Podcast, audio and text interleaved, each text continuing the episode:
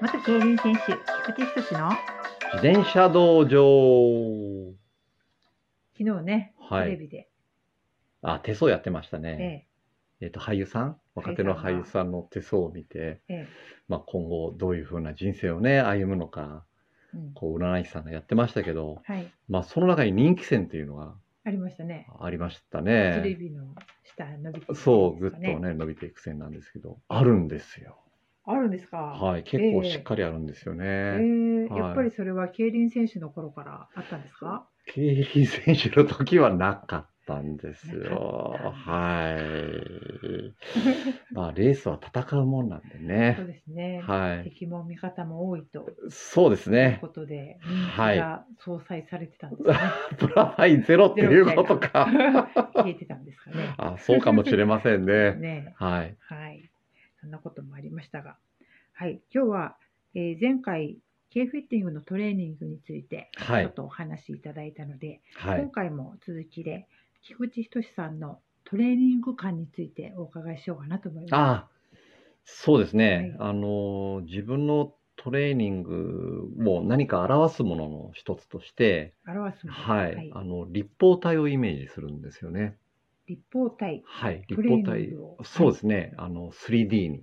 あーはい 3D のようなイメージにして考えるんですよ。うんえっと、まあデータとかそういうものはもう平面な上でこう書けるもんなんですけど、えちょっとそれだけでは足りなくて、えええーまあそれプラス、例えば気持ちとかはい、トレーニングの時にどういう動きしてたとか、えはい、まあそういうことも含めて立方体としてイメージしてますね。立体的に。立体的に。でうんまあ、あの今トレーニングストレススコアっていうあの、はいパワーメーターとかつけてる方とかはいね、 TSS はいそうですね、はい TSS はあの、まあ、疲労度っていうか、まはいあ、体がどの程度ダメージを受けたかっていうのを、まあ、数値で表してるんですけど、まあ、これはパワーの出方とか、まあ、回転とか、まあ、心拍とかさまざ、まなデータをこう組み合わせて、まあ、どの程度ひ疲れてるかっていうのを表すんですけどね、まあ、それプラスですよね。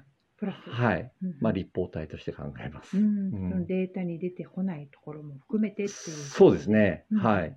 で、まあ、その立方体の中で、まあ、あの、立方体の中に水がこう溜まっていくような感じでトレーニングを積み重ねていくんですけ立方ど、体がその容器のようなあ、そうですイメージね。なんですかね。イメージですねう。んで、まあ、そこを溢れささないように、うんうんはい、あの、調整をかけてます。うんなるほど。はい。溢れるっていう容器から溢れるっていうイメージだと限界突破とかいうのも容器が溢れるってつながるんですけど、はいそれとはちょっと違うんですねそうです。ね。まあ、あの、体がうんトレーニングを吸収できるっていう考え方ですね。はい。ああ、あトレーニングを吸収。そうですね。なので限界を突破させるのとはちょっと違うんですね。そうですねうーん。そこで例えばその立方体をまあ溢れさすような、うん。うーんところに行ってしまうと、うん結果的にはオーバートレーニングとか、オーバートレーニング。はい、まあそういなるうほど形、うんまあ怪我とか、うんまあそういうものにつながるので、うんまあ特にそのレース前はね、こういろんな不安とか、まあそういうものから少しこうトレーニングをやりすぎてしまう傾向が選手の皆さんに多くて。よく聞きますよね。はい、うん、で、まあ、そういう時ほどこう自分は選手に、まあ、トレーニングを抑えろ抑えろっていう話をね、うんします。しえええこれでいいのっていうぐらいトレーニングを落とす時もあります。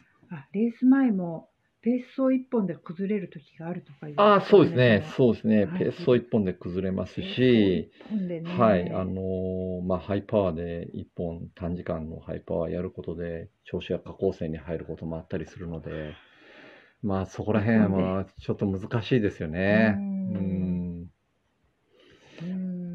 このオーバートレーニングっていうところと、そのはい限界を突破させるっていうところ、どんなふうに意識持っていったらいいですかね。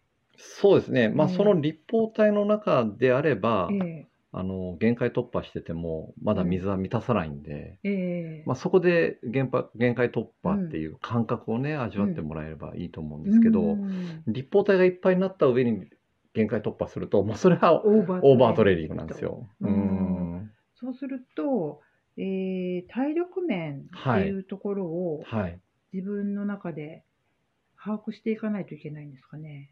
そうですメンタルね。も含めて。そうですね。まあ、あうの、ん今ね、パーメーターうつけんてる方も多いと思いますんで、TSS と数という数字はね、大体こう、皆さん計算してやってる方も多いかと思うんですけえど、えうん、思った以上に休むときはしっかりとですね。ああ、やっぱり休まはないい。っていうの、ね、以は前い。にもお話ししましたけど、はい。多いですよ多いでね。す。う多いですん。ね。えー例えば全国で、まあ、本当に大事な試合の前に、まあ、自分が選手のコーチングするときですけど、うん、これでいいのっていうぐらいの練習量にするときはあります。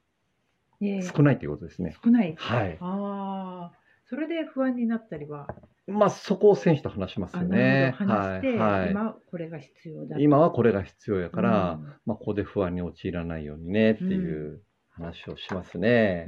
はい。ん、まあ、ここにね、うん、一つ言葉が書いてますよね。自分はのあい、の座ってる前にね。はい、なんでしょう。心の準備ができていれば、はい、すべてのことはすぐできる。なるほど、心はのい。準備だと。はい。ううん、だからん、不安にならないようにどう心の準備をするか。うまあ、それん、も練習の一つだと思います。なるほど。はい。うん、つまりは、えっと、レースでいかに出し切るかっていうところですよかね。練習で出し切ってしまうっていうのがオーバートレーニングっああ、そうですね。ていう達イメージ成ですか感、ね。達成う、感というん言葉をよく使うんですけえど、え、まあ、練習で達成感出してしまうと、うん、まあ、レースでの集中力が少し落ちるんですよね。あうん、ああ、の、ここまでトレーニング、うんう、うんんトレーニングと練習って いろいろ、あの、ええ、使い分けてますけど、まあ一は緒い、の言葉なんでえね、え、はい、あそうですの、ね。うん、トレーニングすごい一生懸命やってしまった自分に対して、うん、よくやったっていうものが達成感になるんであすよ。あ、はい、えまあ、そこえ、で一つ安心してしうまん、うと、今度気持ちが抜けて、うん、うん、うレーん、スの時にうん、体はいい状態に仕上がってるんですけうど、ん、頭がついていかなかったりとか、うはん、あ、あ頭の、が、頭もそうなんですうけん、ど、あの、体を楽にさしすぎてうもん、苦しめないんですよね。でああ、えレースのえ、時うに。ん、はい。うん、まあ、レースの時は何度も、こう、やめたいと思うう場ん、面もね、苦しえくえ、てあると思うんですけえど、え、まあ、その時に、ある程度、こう、体の、体が疲労取れてるんですけど、頭は緊張感はある程度持たない、持た、持ててないと、うん。やっぱり、こう、そこで我慢が効かないというか、はああ、うい。まあ、そのん、達成感を練習の中で出うしん、すぎない。うまあ、レースん、で達成感を出すように調整していくっていうああ、ピークを。うはい。まあ、そん。こ一番大事ですよあね。あ、結構こうオーバートレーニングになってるかどうか、容器から溢れてるかどうかって自分で分かりにくいんですけど、はこうい。達成感っていうのは意は外と分かりやすいい。そうですね。目まあ、安になるそかもこしれなで、いでうすね。ん、うなんかあん、の、トレーニング計画を立ててね、ええ、そのトレーニング計画通りに行くことって、まあ、ほとんどないんですけう、ど、うんん、ないんですよ。仮にトレーニング計画通りに行った時には、うこのん。計画をた、うん、やりきった自分がすごいっていうふうに思っちゃうんですよ。あうあ、ええ、えん、まあえ、えそうでえ、はないんですけうど、あのん、トレーニングが目標ではなくうて、ん、まあ、その先にレースうというものがん、目標にあるならうば、ん。まあ、そこで一つ達成感を出さないことですよね。なるほはど。い。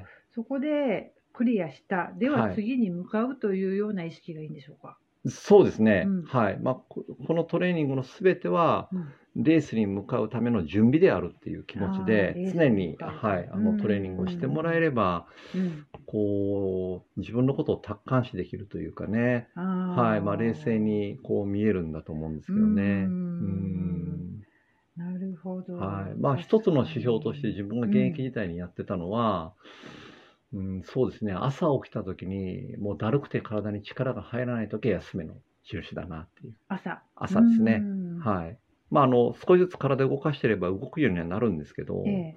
もう自転車に乗りたくないとか、体ああ、がだるくてえしえ。ょうがないとうか、まあ、ん。そういう時はもう休んでました。あ、そっか。は朝、い。夜休んでも気持ちも体もだるいということは、はい。もうある意味溢れちゃってると。そうですね。うん。もう逆に2日3日自転車乗らないこともありましたけどね。